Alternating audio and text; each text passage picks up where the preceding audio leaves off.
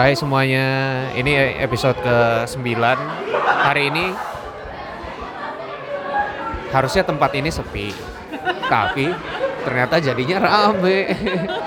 Tapi mungkin karena hari ini adalah malam Jumat Habis itu kita ada di dekat-dekat Senoparty Hari ini spesial karena kita mau ngomongin sesuatu yang penting banget untuk masa depan Dan juga masa kini Yaitu adalah uang duit hari ini gue bersama dengan teman SMA kakak kelas yang akhirnya bisa menjadi teman SMA Cie, iya. kenalan dulu dong siapa siapa dia Jadi teman SMA doang nih. ya kita kan melewati SMA bersama Oke. yang tadinya kita kenalnya gara-gara apa ya Em, kayak dulu kita main band bareng. Dulu Tony masih main bass ya, apa main gitar. Oh iya, band ya Filbert dari Filbert ya Jadi intinya dulu em, kakaknya Tony itu pacaran sama temen Oh dekat iya. gue. Oh iya. Nah jadinya kita jadi temenan. Lele, lele. Kenalin, hai gue Hana. Hana, Hana ini eh, dia kerja di Gojek ya. Emang nggak boleh disebut? Boleh kan? Gue mah nggak masalah, gue sebut aja. Orang nggak ada yang dengerin podcast ini kok selain kita. Jadi em, Kerjaannya Gojek kerjanya semuanya nih, semuanya apa eh, semua tempat kerja gue apa yang sekarang aja nih? Pendidikan dulu. Setahu gue pendidikannya Hana itu berhubungan sama uang. Jadi eh, gue S1 dulu accounting finance di Binus, terus gue tapi ngambilnya jurusan audit. Cuman sempat. Double degree ya? Jadi sempat exchange juga ke Korea sama ke Cina. Nah, terus gue lanjut S2 yang finance gitu di UK, di Manchester. Pokoknya backgroundnya tuh udah finance banget. Abis itu kerjanya juga finance. Sempat berapa lama di PwC? Jadi em, sebelumnya gue pernah Pagi kerja malam, pagi malam. di banking juga, gue pernah kerja di consulting juga. Terus lanjut sekarang startup, sebelumnya e-commerce, abis itu sekarang pindah ke startup juga ride hailing di Gojek gitu. Apa, ra- ra- apa? Ride hailing, ya, maksudnya Gojek lah, yang sebenarnya nggak cuma ride hailing sih, sekarang Gojek is a super app. Siap. Coba jelasin ke gue super app itu apa? ya maksudnya lo nggak cuma Mencari engineer. lo nggak cuma pesan ojek doang dari situ, tapi lo juga bisa ya pesan makanan atau nggak lo bayar, bahkan juga lo bisa nyari dokter karena itu connect ke Halodoc atau lo bisa belanja. Ah. Uh, basically they can do anything, even lo juga bisa chatting di aplikasi Gojek gitu. Gue nggak jualan Gojek ya. Nggak apa-apa juga kalau jualan. Itu kan emang ada di Gojek. ya betul. Tunggu dulu. Emang Gojek bisa chatting? Gojek bisa chatting terus bisa transfer duit ke rekening lo. Dan kalau misalnya transfer ke sesama saldo GoPay itu juga gratis loh. Chatting chattingnya di mana? Chatting di tengah-tengah makanya diupdate pak. Anjing. gue update Gojek tapi gue nggak pernah tahu kalau dia bisa chatting tuh. Em, jadi dia kayak WhatsApp gitu dong berarti. Iya bisa kayak WhatsApp, tapi yang nggak secanggih WhatsApp ya. Itu lebih kayak misalnya lo ada utang nih sama temen lo, terus jadi bisa transfer request gitu. Eh bayar utang lo. Kalau misalnya lo kayak teks kan mungkin nggak enak. Nah ini jadi lo bisa klik request, nanti dia bisa tinggal accept, terus lo bisa dapet nih utang lo balik. Oh, jadi gunanya adalah sebenarnya buat nagih utang. Oke. Oke. Ya itu tentang Gojek ya. Gue gue juga pengguna Gojek. Satu-satunya yang gue pakai tuh GoPay. Oke. Jadi gue nggak pakai OVO, gue nggak pakai yang lain. Gue simply pakai GoPay aja. Dan gue juga pakainya Gojek atau Gokar. Walaupun gue pakai Grab tapi sekali-sekali aja. Nah itu kenapa tuh alasannya kalau gue boleh tahu? Eh ini kenapa jadi ngebahas Gojek ya? Karena nggak apa-apa. Nanti kan kita akan membahas tentang uang. Karena kan ini aplikasi beruang. Oh iya. Jadi gue gue tuh cuma bisa gue kenapa gue cuma isi GoPay doang karena eh, sekarang kan e-wallet tuh banyak. Jadi gue males gue kalau punya banyak aplikasi tuh satu gue males. Nomor dua gue punya punya banyak duit juga enggak. Jadi ngapain disebar-sebar. Nomor tiga yang gue ngelihat aja yang paling banyak dan paling awal yang ada di market tuh apa? Which is GoPay. Jadi ya udah gue pakai aja GoPay. Gitu dibandingkan gue pakai OVO gue pakai apa yang lain habis itu nantinya gue nggak bisa pakai gue Jadinya yang tadinya harusnya bisa ada 300 ribu, jadinya 100 ribu, 100 ribu, 100 ribu, terus belum tentu kepake. Nah, sebenarnya kalau gue kalau gue sih ngelihatnya gimana cara kita maksimisnya aja sih. Em, jujur kalau cewek ya mostly pasti kan promo hunter promo seeker nih. Biar biar hemat ya guys. Nah, jadi duit itu sebenarnya tergantung lo sih. Lo tuh loyalitas tanpa batas. Misalnya kayak Tony tadi maunya oh ya udah gue mau pakai GoPay aja atau enggak kayak gue nih, kayak gue ada dana OVO, Gojek, Shopee Pay, cuma link aja yang gue belum ada gitu. C- Cuman selama menurut gue itu ngasih promo yang lebih baik, kenapa enggak gitu. Ya, kalau gue sih berpikirnya karena itu adalah dompet digital. Depannya kan dompet, mohon maaf nih. Dompet kan kita bisa pilih kita mau punya satu atau punya dua. Ya betul. Jadi selama gue ada, ya udah, gue pakai itu aja. Dan lagian sekarang orang lebih banyak pakai masih banyak yang pakai cash dibandingkan yang pakai dompet digital karena aksesnya masih belum sebanyak kayak di China menurut gue ya. Kalau misalnya lu bandingin sama China atau India, itu mem- memang masih jauh sih penetrasinya masih sekitar kayak 2% paling. Nah, cuman kita udah lihat arahnya memang berganti ke sana. Jadi nantinya ke depannya semua aplikasi itu akan connect loh jadi satu dan OJK juga udah lagi ngembangin ini gitu. Iya, sebenarnya gue akan menunggu itu karena nanti begitu jadi satu, jadinya terbukti kalau gue pakai satu aja cukup. Selalu. Oh iya dong. ya bisa juga tapi sih. tapi bisa di bisa didengar kalau misalnya ini Hana Hana tuh enterprise-nya Gojek banget. Dari tadi penjelasannya, dari tadi obrolannya. Pokoknya duit banget gitu ya. Heeh. Habis itu emang emang Hana ini kesayangannya VP dan presidennya Go- Gojek. Lebay, lebay, lebay. Sering makan siang lah sama VP-nya kan. Emang sekarang VP-nya siapa sih? Gue cuma tahu Nadiem Makarim sih. Nadiem Makarim dia tadinya of marketingnya kan. Habis Mohon itu maaf Nadiem Makarim itu E CEO CEO-nya, Pak. gue taunya marketing. Dia tadinya head of marketingnya gitu. Eh, enggak sih, jadi kalau Pak Nadiem itu Awal banget, awal banget. awal banget dia sebenarnya foundernya, terus co-foundernya Kevin Alui. Nah tapi kan sekarang Pak Nadiem udah kepilih nih jadi Menteri Pendidikan. Jadinya sekarang CEO-nya itu adalah Kevin Alui dan Andre Sulistyo gitu. Oh. Dan di bawahnya ya banyak direktur-direktur lainnya juga. CEO tuh beda sama VP kan? VP tuh di atasnya CEO kan? CEO paling atas. Oh gitu ya? CEO, si CEO. di bawahnya CEO ada sisi lainnya which COO. si itu kan kayak director-director CFO. gitu. Nah, terus bawahnya baru kayak SVP, VP dan bla bla bla bla sampai ya gue lah kacung kampret. Iya. Kalau udah sering keluar sama VP biasanya ada ada indikasi mau dikembangkan ke arah mana. Gosip-gosip. Iya. Tapi emang karena backgroundnya Hana itu adalah finance, jadinya kan kita banyak bakal banyak ngobrolin tentang finance. Pernah kerja di CIMB kan? CIMB apa waktu itu? International Banker. ya? Em, jadi dulu gue sempat di treasury. Treasury itu kayak ibaratnya ini misalnya lo tahu jual beli bonds gitu kan.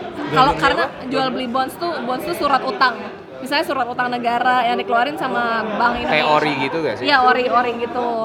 Government bond atau syariah bonds. Nah itu dulu kerjaan gue. Tapi klien gue tuh kayak korporat yang gede-gede atau enggak kayak Bank of Indonesia, Bank of Malaysia Tunggu dulu, gitu. tunggu dulu. Bonds itu kan bahasa Inggris. Kalau di Indonesianya kayak reksadana berarti. Beda, Beda lagi. beda. Jadi pelan-pelan dulu kali ya. Ah, ini orang-orang banyak yang awam kayak gue nih. Apalagi karena kalau sekarang ini kan kita di Indonesia tuh investment itu masih minimal banget. Yang sebenarnya harusnya dari muda sudah dimulai. Kalau menurut orang-orang begitu. Tapi kan sekarang sedikit, sedikit sekali orang yang mau invest. Padahal sekarang investment kita bisa mulai dari 100 ribu. Yes. Investment itu nggak cuma dari 100 ribu sih, bahkan as simple as 5 ribu atau 10 ribu tuh juga bisa gitu. Nah, gini deh pertanyaan gue, misalnya lo eh, dapat duit nih pas lebaran atau nggak lagi tahun baru Chinese ya, Imlek kan biasanya dapat kayak angpau juga tuh, amplop merah. Iya, nah, kalau iya. lo gimana ton? Duitnya lo kemanain ton? Coba. Kalau selama ini, selama ini gue tidak pernah bergantung pada angpau. Karena eh, di keluarga gue, walaupun walaupun ada Chinese-nya, Nggak, nggak ngerayain. eh, di gua di muka gua aja udah mulai sedikit gitu. gua udah nggak terlalu peduli juga. Habis itu gue kadang kalau datang ke nikahan juga gue bingung apakah gue harus bawa angpau atau amplop putih jadinya yang ada di mobil selalu amplop putih karena itu lebih netral amplop putih tapi buat ini sih itu buat ngasih kalau kematian sih jadi better Gak apa-apa. jangan amplop putih. nggak apa-apa di saat ada yang bergabung pasti nanti ada yang mati Nah, jadi duit lo lo ke mana ini? Biasanya kalau dapat dari either orang tua lo atau enggak dapat bonus, apakah lo jajanin atau ke mana sumber investasi yang lo put gitu? gue tuh selalu terbiasa sama nabung. Kalau gue dari dulu gue terbiasa sama nabung. Gue disuruh nabung dari dulu udah dari celengan dari macam-macam pokoknya gue udah tahu kalau misalnya nabung itu diperlukan. Karena apa?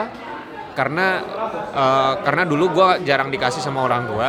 Kalau misalnya gue minta orang tua orang tua biasanya kasih tahu ke gue kalau misalnya lu suatu saat lu harus berdiri sendiri suatu saat lu harus beli sendiri suatu saat itu begini dikasih tahu itu dulu tapi belum tentu juga dibeliin jadinya gue berpikir daripada gue capek-capek minta-minta terus jadi gue cari duit sendiri makanya gue sebisa mungkin makanya gue paling benci sebenarnya waktu SMA karena gue nggak bisa cari duit selesai dari SMA gue bisa kuliah sambil kuliah gue bisa cari duit Lo ngapain? Eh, kuliah kan duit jadi apaan lo di kuliah? Iya, seriusan.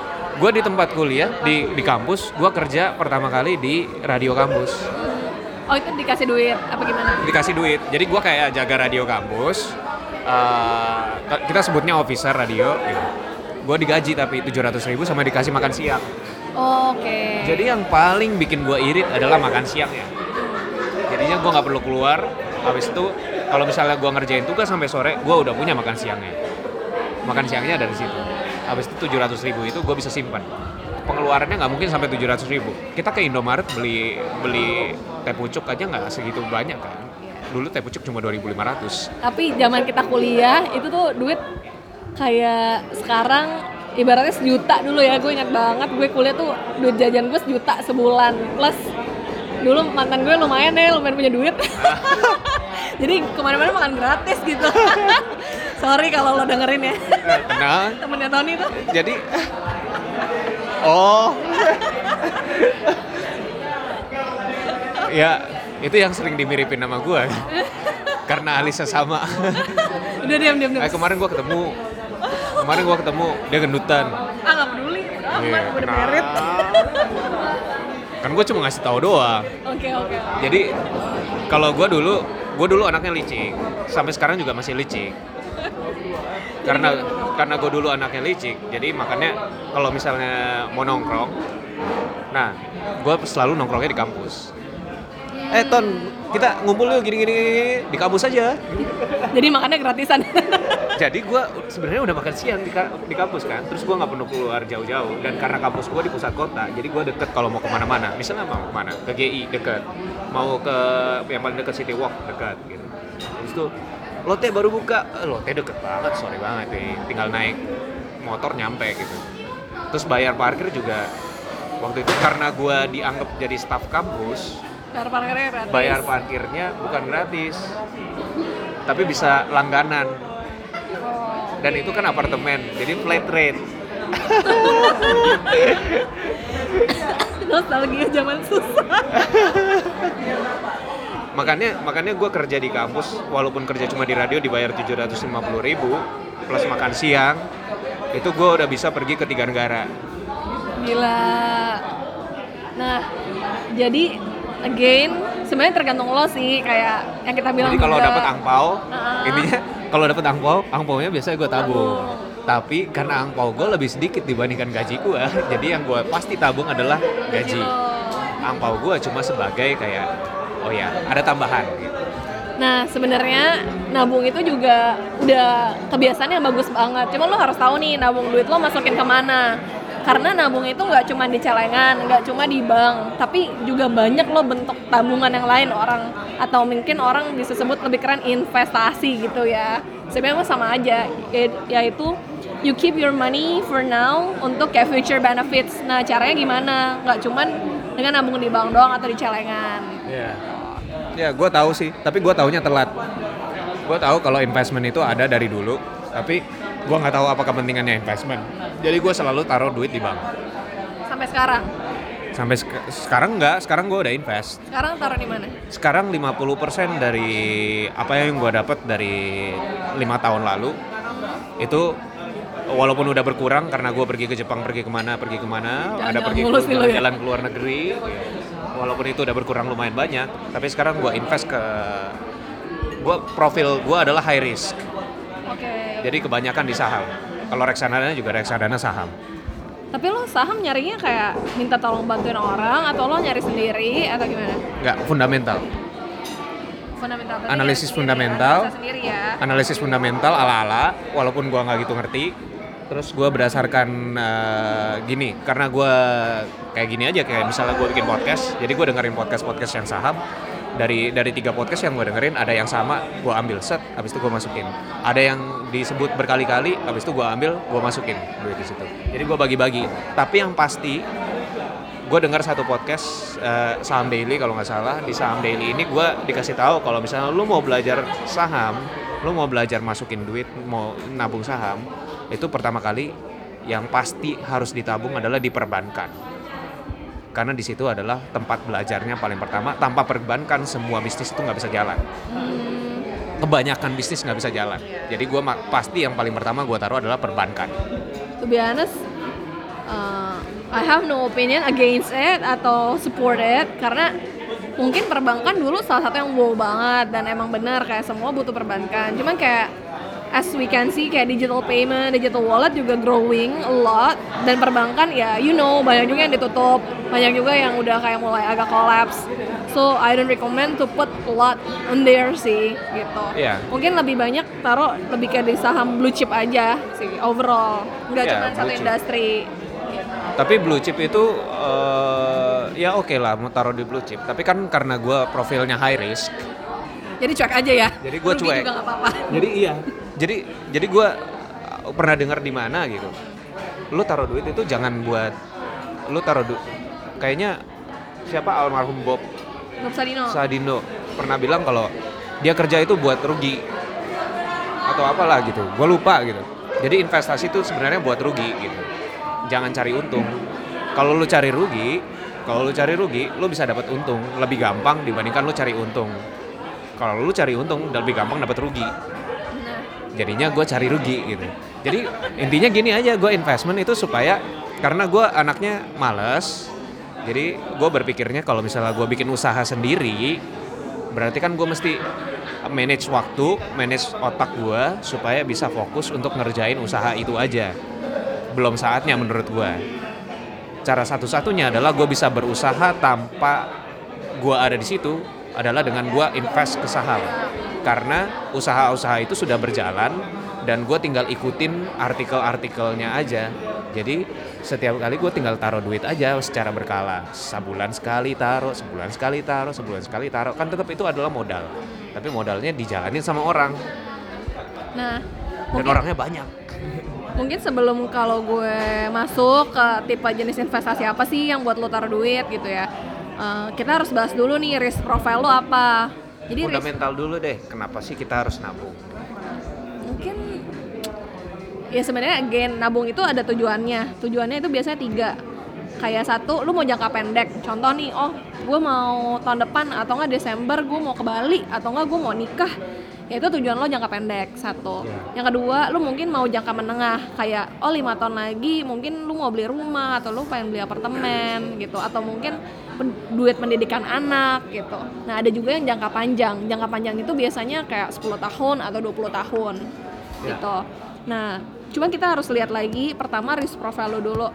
Uh, di Google aja nanti misalnya lo coba quiz risk profile keuangan gitu. itu banyak kok tinggal upload aja Iya. eh, download aja apa namanya bibit Ya, bibit. Tapi itu kurang lengkap sih. Lo Google aja lah, di Google juga banyak gitu. Iya, tapi sebelum kita ke investment, itu kan langsung advance banget investment. Pertama kan, Ini gampang banget kok, gampang banget. pertama kan, pertama kan kita harus jelasin dulu kenapa sih kita harus nabung.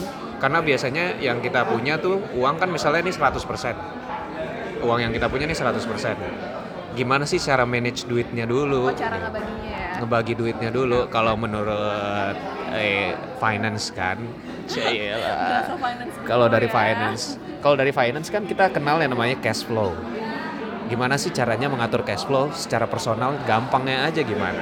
Mungkin gampangnya aja nih. Sebenarnya cara untuk lu bisa menciptakan ruang untuk invest itu gampang banget. Cuma dua. Satu ya ini pasti I believe you already know. Satu either lo naikin pendapatan lo ya Ya. dong kalau misalnya. Betul. contoh misalnya lu gajinya UMR terus lo juga kayak anaknya udah tiga gitu terus nyicil rumah atau kontrak ya. Jujur sulit juga kan untuk nabung gitu. Dan gampang sih sebenarnya. gimana nggak makan? Kalau menurut gua kalau menurut gua nabung itu gampang.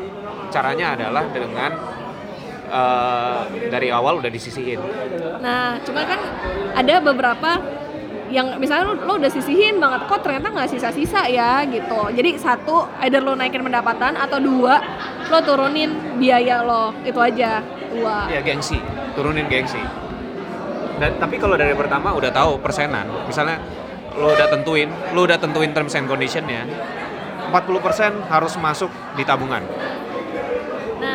whatever happens 40% itu harus masuk ke tabungan. Itu yang paling utama. Itu yang harus di okein dulu paling pertama. Tapi kalau misalnya emang lo nggak bisa ke situ ya berarti harus dipaksa. Gimana cara memaksanya? Ya dari misalnya gaji habis itu langsung kepotong auto debit masuk ke mana? Gitu.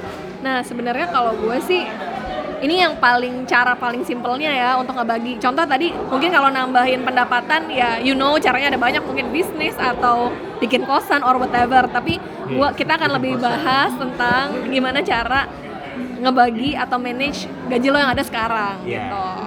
Nah, yang paling gampang adalah dengan membuat gaji lo jadi empat kuadran. Maksudnya empat kotak lo lo pisahin nih, lo bikin empat bagian Iya, iya, iya. gitu. Ini contoh ya. Jadi yang pertama itu adalah kuadran kebutuhan hidup lo. ya Biasanya kebutuhan hidup itu sekitar 40%. Yang gue maksud kebutuhan hidup tuh kayak misalnya groceries, bayar air, listrik, sekolah anak lo, atau nggak nyicil rumah. itu kan yang udah pasti Ya, itu 40%. kalau single gimana Oh, single ya. kalau single masih tinggal sama orang tua Ya, berarti lo bisa ubah bagian ini menjadi tabungan gitu. Enggak, gua menurut gua kalau lu single dan lu masih tinggal sama orang tua, lu cuma butuh buat makan di luar sama jalan-jalan sama teman. Nah, makanya nih kita ini gue contoh aja karena semuanya bisa balik lagi ke pembagian lo kayak gimana ya. Ini Iya. ini salah satu contohnya yang Iya, paling iya. umum gitu. Jadi 40% itu for your needs. Nah, terus lanjut 30% itu untuk keinginan lo. Jadi lo sisihin juga tuh. Misalnya lo mau jalan-jalan, lo mau beli barang atau lo mau kayak nongkrong sama teman-teman di cafe yang oke itu tuh masuk ke 30% itu gitu jangan sampai lo bilang kayak ah gue nggak butuh ah keinginan gue nggak ada keinginan tapi tiba-tiba tabungan lo lo pakai kayak tadi nih kayak tahun ini jalan-jalan ke Jepang jadi langsung tabungannya amblas gitu jadi lo harus pisahin sih mana yang emang tujuannya lo tabung buat konsumtif atau gaya hidup mana yang lo tabung untuk masa depan gitu nah Kalau gua berpikirnya gua nabung itu buat dipakai. Jadi kalau suatu saat gua pakai tabungan, kalau suatu saat gua pakai tabungan, nggak apa-apa kan gua udah nabung. nah itulah misconception yang sering kita lakuin gitu Kalau selamanya itu akan menjadi duit yang ada di situ dan kita tidak tahu kapan menggunakannya, menurut gua itu nggak ada gunanya duit ada di situ. Duit bisa dicari. Nah, jadi 40 wa- 40 what you need, 30 what you want, terus 20 persennya itu bisa lo tabung atau lo invest. Nah, terakhirnya 10 persen itu bisa kayak lo buat donasi atau enggak buat traktir orang tua lo atau mungkin ada sumbangan ke gereja atau ke masjid gitu. Nah, cuman again ini kan kuadran paling umum. Kalau misalnya lo ngerasa ah gue nggak butuh nih kayak kebutuhan gue nggak nggak 40 persen karena gue tahu ada orang yang kebutuhan dan keinginannya mungkin cuma 20 persen gitu dari gaji dan dia bisa nabung 80 persen. That's fine. Tapi yang penting lo komit aja. Jadi dari gaji lo yang 100% contoh 10 juta ya biar gampang terus lo nentuin oh gue mau nabung 5 juta oke berarti fix 5 juta itu terus-terusan gitu. Yo yo. Jadinya, Jadi udah di udah dipotong-potong nih, set. ya. Jadi gaji keluar nih langsung dipotong-potong. Nah, cara lo nge-tracknya adalah lo download aplikasi either kayak Money atau Money Lovers. Lo track deh sebulan ini pengeluaran lo apa aja. Itu pun kalau inget begitu bayar begini set, habis itu ngecatet di aplikasi. Kalau nggak inget gimana? Eh, harus di- harus dibiasain sih. Iya harus dibiasain. Sama aja kayak lu punya buku jurnal, Ya. abis lu tulis hari ini gue mengeluarkan apa aja kayak gitu kan Tapi itu super gampang banget kok aplikasinya sekarang gitu. Emang kadang sih males cuman bakal guna banget lo nanti bakal kaget ketika lo melihat oh ternyata sebulan ini lo ternyata mungkin lebih banyak nongkrong-nongkrong di luar karena kebutuhan ya groceries kan murah ya tapi sekali keluar nih misalnya kita ngeteh aja seratus ribu gitu kan iya Eh ngebir ya kan live music Oh oke. Party. Minum-minum gitu kan ya. Ya sekali-sekali nggak apa-apa. That's why jangan campur adukin tabungan lo sama kebutuhan konsumtif lo. Kalau emang lo konsumtif budget, contoh tadi kayak nabungnya 5 juta, terus konsumtif sebulan 2 juta. Oh ya udah, lo spare 2 juta itu gitu. Jangan lo pakai semua buat konsumtif. Iya. Eh, paling nggak paling nggak yang udah disimpan ada yang bisa dipakai lah. Ya, benar-benar. Iya dong. tapi yang paling ut- tapi kan ya itu menurut gua konsep uang itu adalah sesuatu yang nggak ada juga nggak apa-apa. Nggak apa? Nggak ada juga nggak apa-apa. Terus gimana? Jadi selama selama ini gue berpikir tuh kayak gitu. Jadi kalau misalnya gue udah simpen uang uangnya, udah banyak nih uangnya set. Kalau kadang-kadang gue pakai itu nggak masalah, karena uang masih bisa dicari lagi. Kalaupun nanti krisis moneter, uang itu kan turun semua nilainya. Yang dari 2 juta jadi cuma 20 ribu. Jadi eh, nilainya juga akan berkurang. Jadi dibandingkan gue pakainya nanti-nanti yang di mana nanti ada kemungkinan krisis moneter, ada kemungkinan inflasi akan tetap naik gitu. Jadi mendingan gue pakai sekarang, tapi nggak sampai habis. Nah makanya mendingan dari awal lo bagi aja. Jadi lo budgetin, oh contoh eh, budget lo mungkin tahun ini jalan-jalan 50 juta gitu. Terus tabungan lo ada 200 juta, ya udah 200 jutanya jangan lo pakai buat jalan-jalan. Jadi pakai yang jalan-jalan 50 juta aja. Tapi kadang gue suka nabung tanpa tujuan. Nabung. Ya bisa aja sih sebenarnya. Mungkin lo kebanyakan duit kali, bingung. Enggak. Jadi karena karena needs gue saat-saat tersa- saat-saat tertentu itu sangat sedikit karena gue nggak punya pacar gitu misalnya. Jadi gue nggak punya needs yang banyak. Tapi lo harus ingat juga sih, kayak mungkin nanti mungkin sekarang nggak ada, tapi kan someday lo mesti merit, mesti bangun rumah atau nggak nabung uang sekolah anak. Ya why not? Kenapa nggak disiapin dari sekarang? Nggak apa-apa sih. Kalau itu kan urusan nanti. Itu satu urusan nanti. Nomor dua urusan itu kan urusan itu kan bukan cuma urusan satu orang. Oh maksud lo cewek lo yang suruh bayarin? Lo enggak. Ma- dibandingkan gua ngurusin yang urusannya yang belum pasti belum gitu ya. pasti, mendingan gue urusin yang pasti-pasti gitu. Terus kalau misalnya permasalahannya gini, nah kalau lo kan sudah menikah, Hmm, kalau gue kan belum pasti menikah. hmm. Masalahnya nggak menikah tapi kawin. Nah itu beda, itu beda. Tapi ya permasalahannya gitu. Kalau menurut gue nikah itu bukan sesuatu yang pasti dan tidak harus. ya. Secara budaya memang itu oh, itu diharuskan, tapi secara otak gua, otak gua mungkin tidak berbudaya. Jadi nggak masalah, yang penting otak gua yang berpikir. Duit duit gua, otak gua ikutin otak gua, jangan ikutin budaya. Kalau duit gua ikutin budaya ya habis lah sama budaya, nggak nggak habis sama gua. Nah, terus Sama kayak sama kayak gua bingung sama orang tua orang tua yang ngumpulin duit segitu banyak, bikin usaha segitu besar, tapi cuma untuk diturunkan ke anaknya. nah Bingung nggak? mungkin karena kita beda generasi juga kali ya parents kita kan kayak generasinya tuh baby boomers gitu yang di mana zaman dulu masih susah pengennya kayak Baby boomers itu adalah zaman di mana bikin anak itu lebih gampang daripada kerja. Karena cari kerjanya susah. makanya that's why lebih Karena banyak itu generasinya usaha. namanya baby boomers. selalu Nah, serius. Serius, ini generasi baby boomers. Kalau dirunut dari musik, baby boomers itu uh, itu sekitar 80-an kan. Baby boomers itu 80-an sama sama 90-an. 60 no no no baby boomers 60 to kayak- 80s. iya 60 to 80 lah. Which is di tahun 70 sampai 80-an itu krisis moneter di mana-mana. Kalau nggak salah waktu itu di Amerika itu the Fed itu lagi lagi ada yang properti pada turun harganya. Habis itu gagal bayarnya banyak, itu sekitar 70 sampai 80-an gua nggak ngerti. Ntar kita cek aja gitu. Makanya ada film yang Wall Street. itu itu ada beberapa kali sih emang beberapa kali terjadi kayak Black Friday terus juga 2008 juga gitu. Jadinya orang-orang tidak bisa konsumtif. Jadi mereka yang sudah menikah, satu-satunya cara supaya mereka bisa menggunakan waktunya dengan baik adalah membuat bayi.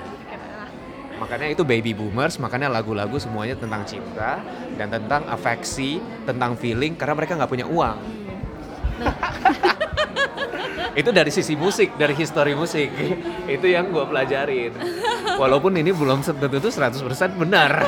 Kayaknya sih gitu ya. Tapi intinya yang ya zaman dulu sama zaman sekarang beda. Kalau orang kayak orang tua kita, oh mereka nabung aja karena they're scared akan terjadi lagi yang kayak nggak punya uang or whatever gitu. Oh jadi kalau nabung itu berarti untuk orang-orang yang takut.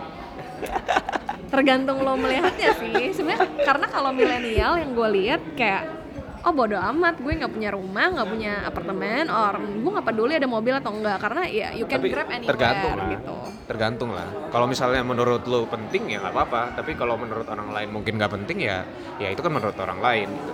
Nah. Kalau menurut gua mungkin gua berpikirnya rumah mungkin penting. Tapi kalau lu mau beli apartemen, menurut gua nggak penting.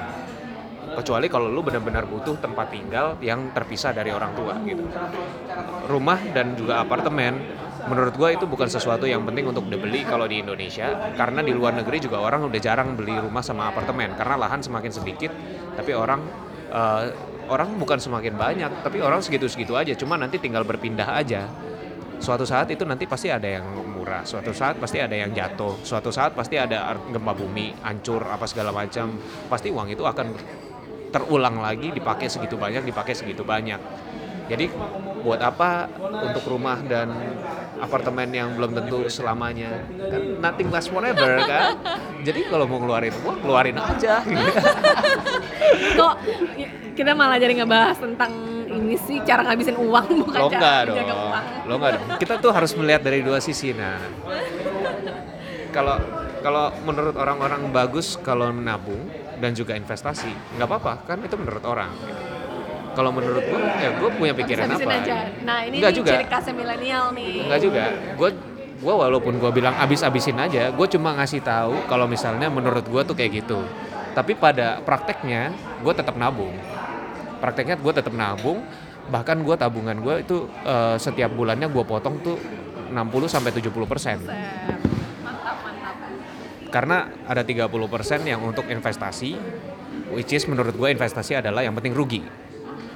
Habis itu 10%, habis itu 20% gue masuk tabungan yang ini, 20% lagi masuk deposito gitu. Jadi semuanya itu kepotong-potong, tapi tetap gue punya spare, gue punya spare yang bisa dikeluarin kapan aja. Itu apa namanya dana darurat. Dana Cash, darurat itu bisa cash apa deposito deposito. oke Deposito yang gampang dikeluarin kayak Genius. Nah, sebenarnya gue juga mau bahas nih setelah lo cari tahu risk profile lo. Jadi profile orang tuh biasanya kebagi tiga, yaitu kayak low risk. Gue salah satu orang yang low risk atau medium risk. Jadi kayak gue nggak terlalu suka yang terlalu resikonya gede banget. Mungkin karena gue udah berkeluarga juga kali ya. Iya. Nah, terus kalau yang medium risk berarti dia bisa take take more risk the low risk one. Terus kalau high risk ya yang kayak Tony tadi bilang, dia nyarinya rugi, dia nggak peduli kalau uangnya bakal hilang atau enggak gitu. Iya. Nah, cuma kalau menurut gue sih tergantung lo orangnya gimana. Apakah lo stresan atau panikan? Kalau misalnya lo stresan ya lo jangan ambil investasi yang high risk, nanti lo Iya. kayak kundir. Iya. Jadi sebenarnya kita harus kenali diri sendiri. ya, betul betul. Kalau betul. kita tidak mengenal diri sendiri, uang sebanyak apa pun juga akan habis. apalagi nih misal ya misal lo nggak lo nggak tahu nih tentang kayak apa pun jarang baca juga tentang saham tapi tiba-tiba mau ambil saham yang high risk high risk terus duit lo langsung hilang melayang kayak mm-an gitu ya pasti resikonya either lo depresi atau enggak ya stres sih. Jadi kayak kalau menurut gue mending santai aja dibawa dibawa easy aja pelan-pelan juga gitu. Jadi kalau budgeting yang benar menurut Hana adalah dibagi empat, dibagi empat. Needs apa apa apa itu tadi ya kan? Lupa ya. Dengerin Needs, lagi aja wants. nanti. Needs, wants, habis itu ada investment sama, donation or charity donation or charity. Nah, Nah, terus sekarang kita bahas nih kayak part-part tentang investasi itu apa aja yang yang paling gampang yaitu ya nabung biasa di bank ya temuan biasa. Habis itu lu juga tahu deposito. Cuman deposito itu lo, lo kan harus ngelok nih kayak biasanya minimal satu bulan, enam bulan, setahun. Terus ada juga yang namanya reksadana. Ya, Jadi reksadana itu Kayak nabung saham tapi ditabungin orang. ibaratnya contoh Bener nggak apa kata gua? enggak. Jadi misalnya reksadana tuh kayak lo punya orang-orang nih contoh ada seribu orang yang mau nabung kayak sejuta sejuta gitu ya. Nah Ya. atau kalau di bahasa Inggrisnya mutual funds. Jadi ada company yang benar-benar manage duit lo dan mereka akan masuk-masukin kayak ke perusahaan, ke saham atau beli bonds Ya. gitu. Reksadana juga ada kebagi-bagi. Kalau misalnya mau tahu bisa visit Instagram gue, Iya. Silakan visit Instagramnya Hana. Fintalk with Hana. Ya, dia dia sering update update Vintalk itu di Instastory-nya, abis itu di highlight sama dia. gitu. Kalau mau tanya-tanya bisa tanya langsung. Namanya Jepang juga Naomi Hana. Ya, research aja ya. Nah, jadi reksadana juga kebagi-bagi nih. Balik lagi sesuai dengan risk profile lo. Ada reksadana pasar uang, which kebanyakan dia naruh duitnya di deposito. Ada reksadana campuran sama reksadana saham. Ya. Tadi kan Tony banyak kan reksadana saham. Kalau gue daripada gue taruh di deposito, gue lebih suka di reksadana pasar uang. Kenapa? Lu bisa cairin kapan aja dengan bunga yang bisa dibilang lebih gede daripada si Deposito. deposito. Deposito itu juga kan kena tax lagi nih 20%. Sedangkan reksadana itu udah net, Iya, udah nggak ngerti. dipotong-potong tax lagi. Ngerti. Gue cuma taruh di deposito. Alasan gue kenapa taruh tetap taruh ada di deposito karena deposito itu paling lama, paling klasik. Satu, nomor dua, gue cuma perlu satu aplikasi buat tabungan dan juga deposito dibandingkan gue mesti buka berbagai macam aplikasi karena gue anaknya males punya banyak aplikasi jadi aplikasi gue sesedikit mungkin gitu tapi tetap gue punya reksadana pasar uang juga reksadana pasar uang gue tetap gue buat tabungan yang terus berjalan Sebenarnya sih lo taruh di reksadana pasar uang atau deposito sebenarnya intinya sama aja sih dan kalau misalnya lo mau satu untuk semua lo bisa coba download Bibit atau enggak iPod Go gitu. bibit sih iPod gue jelek Ya tergantung. buat gua. gua pernah coba abis itu begitu buka kayak lama banget. Emang emang agak lemot, cuman dia kak iPod Go tuh bagusnya dia bener-bener banyak produk reksadana yang mana yang lo mau beli terus kayak Yang paling klasik sih Bareksa sih. Iya, Bareksa juga oke sih, tapi kayak Bareksa ada fee-nya deh seingat gue. Kalau iPod Iya, Go free totally. Nah, gitu. Setelah reksadana juga ada namanya surat utang negara. Jadi ibaratnya kayak negara itu ngeluarin surat utang di mana dia akan membayar within satu tahun, dua tahun, 5, 10, 20 gitu. Gua tahu itu dan beberapa hari setelah gua tahu itu ada Ori 18 muncul. Ori 18 atau Ori 17 gua lupa apa Ori 16. Begitu Ori itu keluar gua langsung beli. Nah, jadi sekarang di bawahnya Ibu Sri Mulyani, mereka udah ganti kebijakan di mana mereka membuat beli, beli surat utang tuh makin gampang gitu. Nah, lo tinggal visit kemenkeu.go.id, abis gitu tiap bulan tuh pasti ada ori atau enggak syariah bonds yang keluar dan lo bisa beli start from 100 ribu dan kelipatannya. Betul. Enggak sih, yang waktu itu gua beli kelipatannya tuh satu juta. Ori ori apa gitu satu juta. Terus jadi enaknya bedanya ori sama deposito adalah kalau deposito teksnya sekitar 20%, tapi kalau ori teksnya cuma 15%. Ya, intinya sih semuanya pasti ada teksnya. Cuma semakin ke sini semakin eh, pemerintah tuh lagi mau ngurangin teks. Ngurangin teks, tapi kalau semakin banyak nanti ada dikurangin teks dari produk-produk investasi, otomatis bunga bank juga akan turun. Kan Sebenarnya sih juga ada satu lagi sih caranya lo investasi selain yang tadi gue sebutin. Oh ya saham juga gue belum sebutin. Satunya lagi yang lagi hits banget tuh P2P, yaitu peer to peer lending. gue bilang jangan deh. Peer to peer ini lebih cocok untuk yang high risk dan contohnya oh Gue yang high risk aja gue nggak mau peer to peer. karena misalnya lo minjemin duit nih tanggung renteng ke ke tukang gorengan atau apa kalau bank kan sebenarnya duit yang lo tabung di bank juga dipinjemin lagi kan tapi ke korporat korporat nah kalau misalnya P2P itu minjemin ke perorangan gitu Sebenarnya nggak apa-apa kalau lu punya banyak duit ya. Tapi kalau lu mau duit yang bisa merugi, bisa merugi secara uh, normal, secara normal, mendingan taruh di korporat. Karena kalau ditaruh di korporat, kalau misalnya saham itu ditaruh di korporat, mereka kan terus berjalan dan mereka kan terbuka.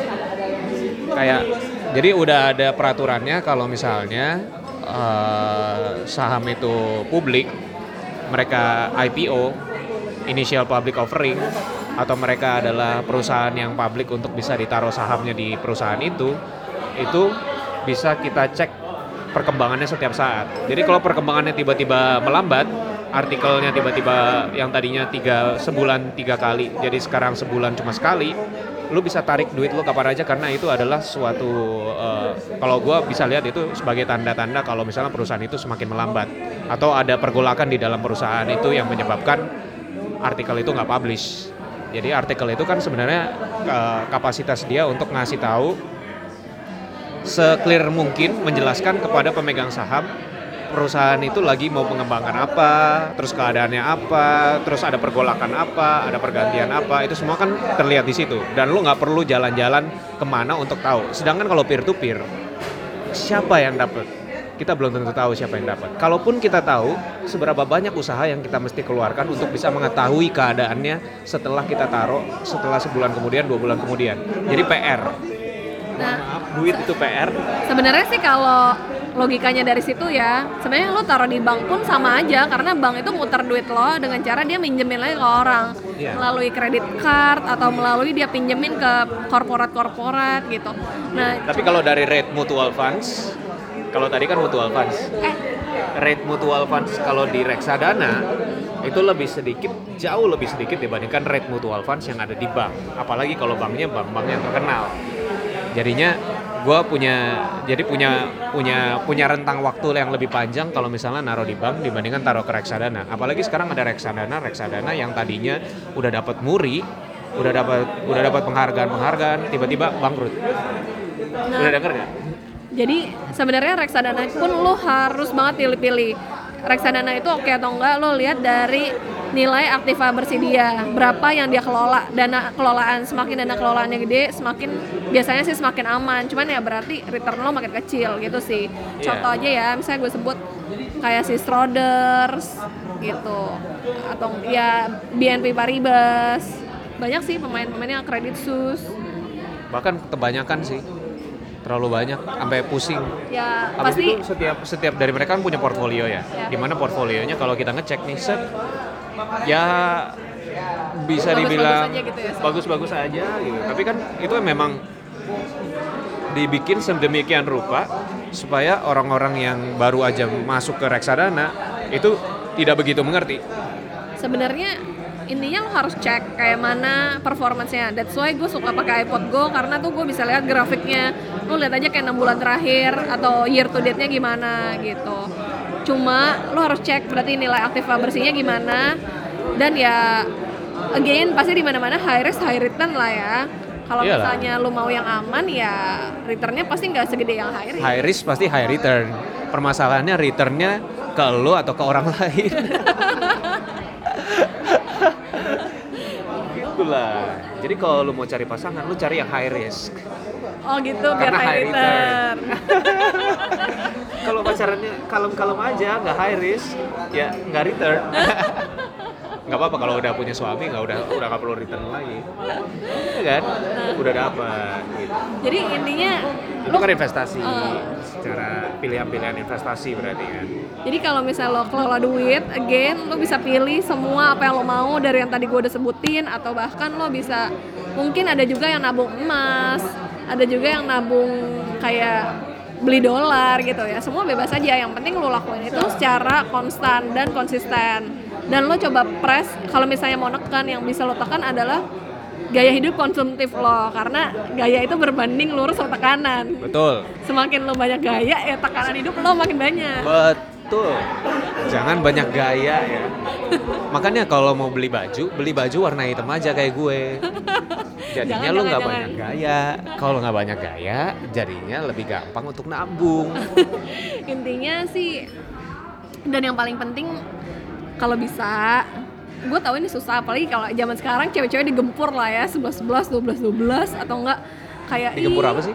Digempur Harbolnas atau apa promosi Oh, dan iya, iya. diskon. Itu 11, pasti 11, 12, apalagi 12. kredit card atau enggak KTA ayo kayak sering banget kan di telepon kak eh, limit kartu kreditnya masih banyak nih Oh, lo tukerin aja Enggak, jadi gua nggak pernah ditelepon gitu. karena lo nggak ada kartu kredit kali gue ada gue ada kartu kredit. Bahkan limit gue limit yang paling low. Tapi gue Ya. nggak pernah ditelepon untuk naikin limit. Kalau limit yang paling low dan lo jarang pakai ya iyalah nggak pernah. Iya sih memang. Gitu. Jadi Kadang pemakaian gue sedikit, kadang pemakaian gue bisa banyak. jadi mes, lo mesti hati-hati juga nih karena kadang orang tuh ngerasa ah gue gue nggak suka belanja nih gue udah nabung eh ta- ternyata lo sukanya jalan-jalan atau enggak eh lo ternyata suka makan-makan cantik atau gimana ya itu semua hobi cuman again lo harus tahu Makan-makan tuh sebenarnya murah. Kalau makan-makan cantik itu, Itu yang yang susah. mahal. Karena apa? Karena cantik itu relatif. Benar. Biaya makeup itu pasti lebih mahal dibandingkan biaya makan. Jadi kalau lu makan-makan cantik, oh iya lebih itu betul, susah, betul. lebih mahal. Biaya ke salon, biaya biaya ke skin skin dokter Skincare. dokter ya skincare, dokter kulit itu kan lebih mahal. Jadi janganlah makan-makan cantik. gitu. Makan-makan aja dulu, cantiknya nanti gitu. Kecuali kalau misalnya makan-makan ketemu sama cowok, boleh lah makan-makan cantik. speechless gue obrolan yang aneh. Tapi kalau gue, kalau menurut gue, kenapa gue tetap melakukan investment? Karena menurut gue itu eh, sesuatu yang penting. Satu, penting buat gue karena kalau duit banyak terus dianggurin begitu aja, lama-lama kepake. Jadi mendingan duitnya gue bikin jadi buah lain. Ciah. Makanya gue taruh di tempat-tempat lain. Tapi yang pasti gue harus tahu itu muternya ke mana dan di daerah apa. Karena gue karena gue orangnya insecure. Cilah, curhat. Jadi jadi ini berbanding terbalik tapi juga berbanding lurus.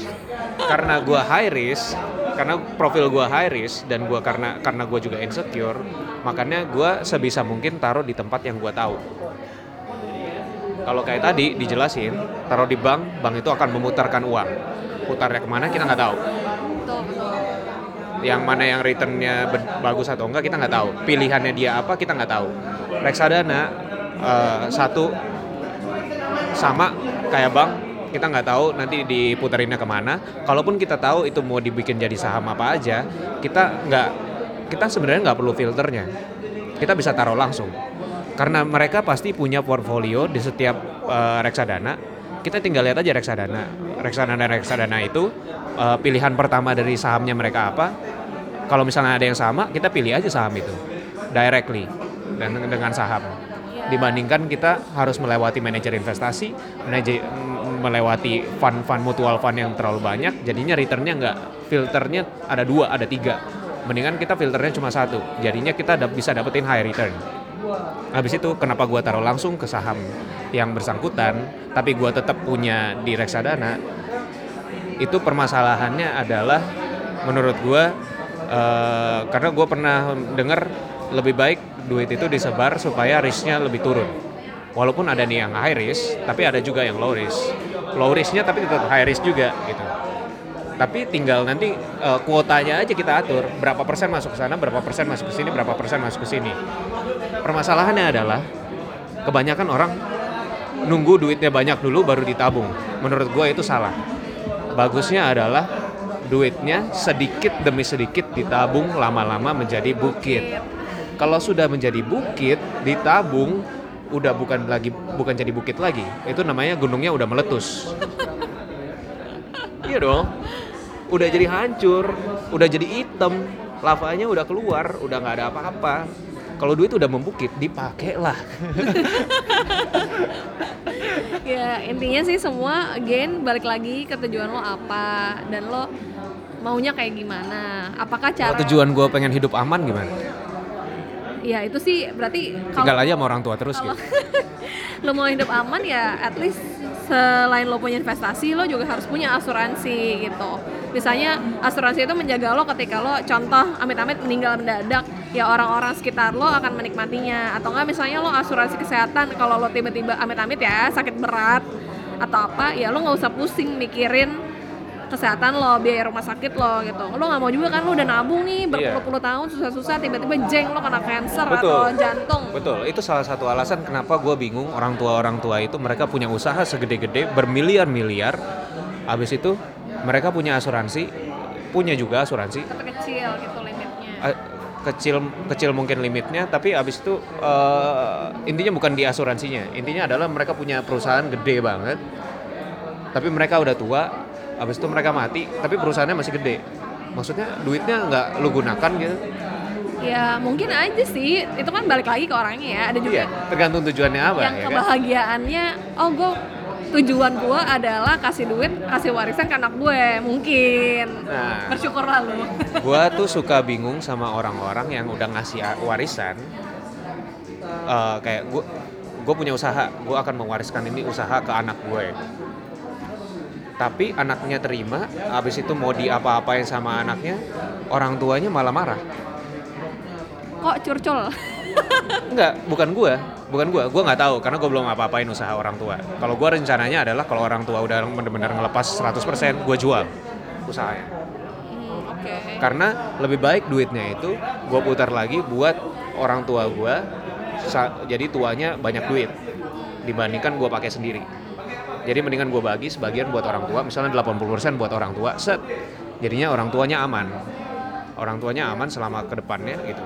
Jadi se jadi creating an image kalau di di di apa namanya? dirawat oleh anak. Padahal sebenarnya duit mereka. Padahal image doang gitu. Gue ya. cuma melicikan duit orang tua gue aja untuk orang tua gue lagi. Jadi compassion gue adalah menggunakan usaha orang tua itu menghasilkan uangnya. Uangnya gue balikin lagi orang tua.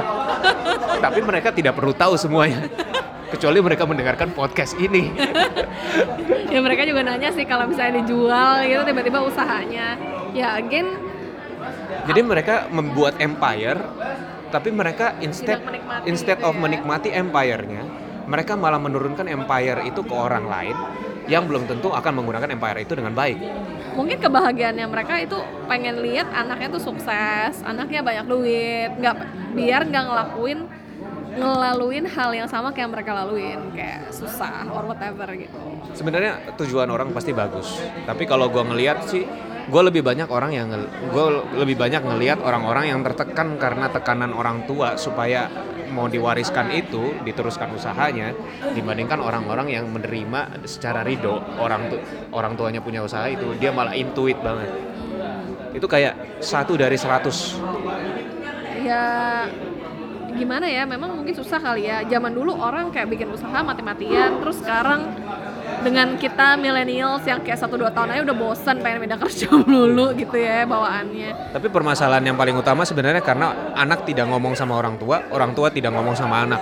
Ya mungkin itu faktor komunikasi sih, ya something yang beyond uang ya. iya. Tapi itu juga permasalahan uang. Kalau misalnya dari awal udah dikasih tahu eh ini duit duit gua. Gua atur paling nggak sampai gua nggak bisa ngomong. Habis itu lo atur dah gitu. Itu kan jelas ada terms and condition ada tanda tangan kontrak walaupun secara batin. Lo kira bisa six sense apa gimana? maksudnya legal itu kan sesuatu yang berdasarkan oke oke salaman gitu. Gimana lu punya trust kalau lu misalnya nggak pernah ngomong sama sekali? Iya kan come back lagi to relationship. Apakah orang tua itu pernah ngomong kalau gua mau gua mau ngasih klinik gua ke lu jadi makanya lu harus jadi dokter? Hmm. karena dia nggak ngomong dari awal. Orang tua merasa kayak kalau gua ngomong dari awal pasti anak gua koki. Kalau anak kalau anaknya tahu dia bisa jadi dokter tanpa punya klinik dari bokapnya habis itu dia tiba-tiba jadi dokter udah jadi dokter udah bisa sendiri udah jadi spesialis habis itu ditawarin klinik bokapnya yang ternyata di bawahnya dari rumah sakit yang dia masukin. Mohon maaf nih apa ini? Jadinya koki beneran. Apa sih susahnya cuma ngasih tahu doang walaupun nanti anaknya jadi koki? Lebih baik kok koki gara-gara koki ini maksudnya bukan koki chef ya? Sombong maksudnya. Lebih baik sombong karena dari pertama sudah mau dikasih sama orang tuanya dibandingkan sombongnya gara-gara orang lain jadinya orang tuanya di- terbengkalai. Sebuah dilema bukan? Tapi karena karena gue mementingkan kalau misalnya ngomongin long term sebenarnya karena gue berpikirnya long term sampai belum terjadi aja udah gue pikirin makanya that's the reason why kenapa gue take high risk. Karena low risk ataupun high risk resiko akan tetap ada dan chances untuk bisa earthquake chances untuk bisa tsunami itu tetap akan ada dan besar selama itu masih bisa terjadi. Sebenarnya apa pun yang lo pilih nih misalnya oke lo maunya deposito atau apa ya pasti tetap ada resikonya. Ada resikonya banknya bangkrut atau resiko lainnya adalah lo iri ketika orang yang ternyata beli saham dari 10 tahun lalu gila kekayaannya udah puluhan kali lipat nih dari lo ya. Iya betul. Ada opportunity risk-nya gitu. Gue bahkan baru taruh misalnya tiga bulan yang lalu nih di satu saham di bulan ini itu udah naik 60% saham saham apa tuh BTPS BTPN tapi syariah Hmm, iya iya iya. Syariah emang lagi lumayan booming sih. Jadi again balik lagi ke yang gue omongin, either lo mau tekan cost lo atau pendapatan lo naikin. Pendapatan naikin dengan cara apa? Kayak tadi bisnis atau mungkin ya you find a better job gitu. Yang tahun ini juga udah bahas kemarin ya udah bahas karir ya. Iya iya iya. Kalau masalah karir sih ya ya semuanya come back to tujuan kita apa ya kan. Sebenarnya kalau karir juga apa Kita sih? mau cari duit juga nggak butuh karir. Bener. Kita butuh apa yang perlu dijual Jadi ibarat yang bisa menghasilkan uang. misalnya lo mau nggak jadi kayak contoh kerjaan yang kayak mungkin ece-ece tapi gajinya gede banget gitu ratusan Iya, juta atau mungkin lo lebih pengen ya pangkat oh em, direktur apa-apa tapi ya gajinya miris again semua tergantung lo dan apakah duit itu adalah faktor yang penting karena setiap orang tuh punya tujuan hidup yang beda mungkin aja ada orang yang kayak misalnya teman gue ada yang dari dulu pengennya cuma merit aja gitu kayak tujuan hidup gue dapetin Gimana, gimana? cowok Tujuan tujuan Ini hidup. serius nih serius serius Iya. jadi nih tujuan hidup temen gue kayak oh yang penting gue dapetin cowok udah gitu Iya iya iya. Eh, happy udah nggak butuh kayak duit atau karir ada juga yang kayak misalnya mak gue deh mak gue S3 gitu-gitu kan udah Iya. profesor juga emang tujuan hidup dia tuh pendidikan gitu Iya. jadi apa sih tujuan balik lagi sebelum lo tahu tentang uang atau lo mau manage duit lo lo harus tahu lo harus kenali diri lo sendiri baru deh kita bisa build suatu plan yang berkesinambungan gak cuman kayak bentar-bentar doang ya. Betul. Apa yang lo mau? Jangan apa yang orang tua lo mau. Dan Iya, kadang kita suka bingung nih. Orang tua mau apa, terus kita mau apa. Terus karena kita tinggal sama orang tua, misalnya kita masih muda, habis itu kita tinggal sama orang tua. Jadi orang tua sering ngasih tahu, lu tuh harus begini, lu tuh harus begitu, lu tuh harus begini, lu tuh harus begitu. Jadi kita termain terbrainwash. Padahal sebenarnya kita pengen gelas yang beling, tapi kita malah belinya mug. jadi live with your own rules aja kayak lu lu juga belajar komunikasi kayak kadang gue ngerti misalnya nih gue nih gue suka banget jalan-jalan. Terus kayak orang lihat atau enggak mungkin parents gue kayak aduh jalan-jalan mulu deh bla bla bla gitu. Cuman ya lu juga mesti bilang sih oke gue nggak nggak cuma jalan-jalan doang loh tapi gue juga ada keep for myself for the future for you for my parents as well. So you don't have to worry. Betul. Cara paling gampang adalah supaya lu mengerti lu harus nabung seperti apa, terus tabungan yang bagus adalah seperti apa, dengan cara untuk tidak mengambil sedikit pun payroll dari orang tua lo. maksudnya minta jajan Minta jajan, live near your parents, itu jangan. Sama sekali get out, keluar. Jangan tunggu nikah, lu keluar sekarang juga. Bahkan lu baru lulus, lu keluar aja sekarang juga gitu. Habis itu lu cari sendiri duit, di situ lu bakal mengerti gimana caranya mengurangi gaya. karena kalau kebanyakan gaya ya stres lo. Yang ironis adalah sebenarnya eh, kalau misalnya dikasih tahu, lu cabut aja dari orang tua. Padahal mereka punya masalah banyak sama orang tua. Kayak misalnya sakit hati gara-gara orang tua nggak pernah nggak pernah oh, dia jadi juara dua, orang tua nggak appreciate, orang tua maunya dia juara satu, sakit hati. Habis itu eh, dekat sama orang tua rasanya penat gitu. Terus nggak terus rasanya kalau misalnya eh, orang tua selalu punya tuntutan-tuntutan kayak lu kapan nikah? Lu kapan ini? Lu kapan ini? Kapan ini? Jadinya bikin stres anaknya. Tapi begitu anaknya dikasih tahu ya udah lu cabut aja jangan tinggal sama orang tua. Dia malah marah-marah. Kebanyakan tuh begitu. Padahal sebenarnya masalah mereka adalah orang tua tapi mereka nggak mau keluar dari orang tua karena apa? Karena mereka mendapatkan kenyamanan bersama dengan orang tua. Satu ada duitnya ada tempat tinggal ada mobil. nggak nggak usah usaha banyak ada mobil ada supir. Jadi kalau ada di situ mereka nggak mau keluar. Itu ironisnya yang terjadi di millennials. Jadi mereka keluar, mereka ke klub, mereka beli duit, beli beli macam-macam, narkoba lah apa segala macam, beli eh, beli mobil mahal apa segala macam, semuanya ada duit orang tuanya di situ, makanya mereka nggak bisa keluar dari rumah. sebenarnya sih gimana balik lagi ke lo nya sih apakah misalnya lo contoh nih kalau kita kan udah umur lebih dari 25 ya udah Iya. hampir-hampir kepala tiga Eh tapi info tapi info ini gue bilang ironis. Tapi gue sendiri sebenarnya gue juga ngambil payroll dari orang tua. Karena gue kerja sebagian sama orang tua.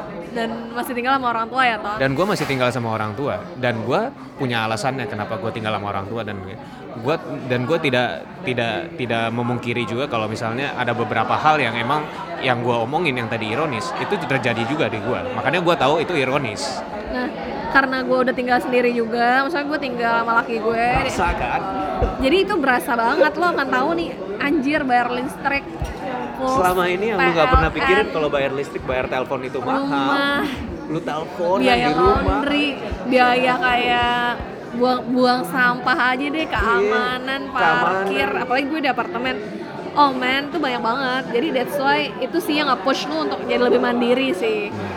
Jadi duit duit yang orang tua bayar tuh bukan cuma duit wifi lu jing. Yang ada pun lo juga nggak nggak selamanya lo bergantung sama orang tua. Karena gue juga tahu banyak termasuk gue juga yang ngasih duit ke orang tua gitu. Iya nanti ada tuntutan juga untuk kayak lo punya obligasi untuk mengasih duit ke orang tua. Jadi lo kita sebagai sandwich generation which lo nantinya harus kayak ngerawat orang tua lo atau ngebiayain orang tua lo. Gue declining banget tuh di sandwich generation. dan udah mulai-mulai mungkin gue punya anak. dari awal gimana caranya supaya gue nggak jadi sandwich generation. Pasti jadi sandwich kalau misalnya gua punya jadi sandwich generation, anak, seenggaknya jangan suffering sih. Kalaupun Sebisa gue sandwich generation, gue mau bread gue adalah toast yang udah keras, yang crispy, yang gampang yang gampang dimakan. jadi ini dong roti gosong Iya. Kalaupun kalau gosong sekalian nggak masalah gitu. Tapi intinya adalah isinya kita sebagai isinya, isi sandwichnya, we rule.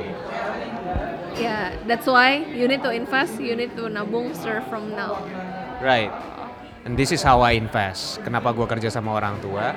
Karena supaya nanti gue selalu deket sama orang tua. Begitu orang tua gue udah tua, jadinya dia dengerin gue. gue mau membuktikan kalau sebagian besar orang tua itu akan tidak mendengarkan anaknya ketika mereka tua. Jadi berontak apa segala macam, padahal mereka udah lemas, udah lemah, habis itu bisa jatuh, apa segala macam, itu nggak dengerin anaknya. Karena apa? Karena begitu anaknya nikah, anaknya tuh nggak pernah datangnya cuma seminggu sekali ke rumah dan belum tentu dengerin orang tuanya. Jadi kita udah selama masa muda kita, kita udah nggak dengerin orang tua. Selama kita berkeluarga juga kita nggak dengerin orang tua. Jadinya begitu mereka udah tua, mereka akan rebel seperti kita. Gue akan membuktikan itu. Tapi gue nggak tahu bener atau enggak.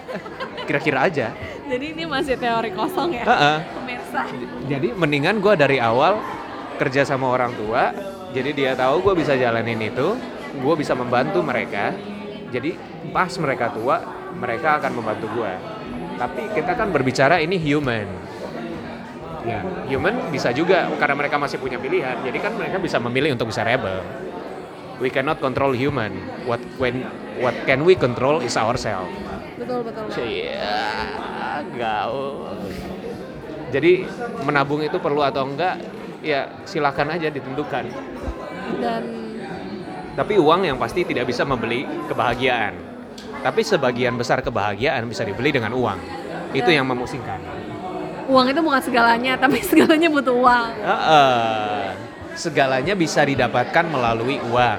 Karena- Tapi uang bukan segalanya. Eh, ya ada pepatah kayak if money cannot buy happiness, then it's just you that don't know where to shop. Ada betulnya memang. Jadi sebenarnya kita memang butuh uang.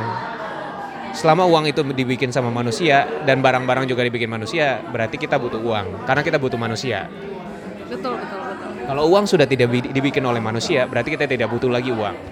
Nah, terkait dengan uang juga, mungkin mulai dari sekarang lo bisa pikirin nih. Berarti satu, caranya lo catat pengeluaran lo.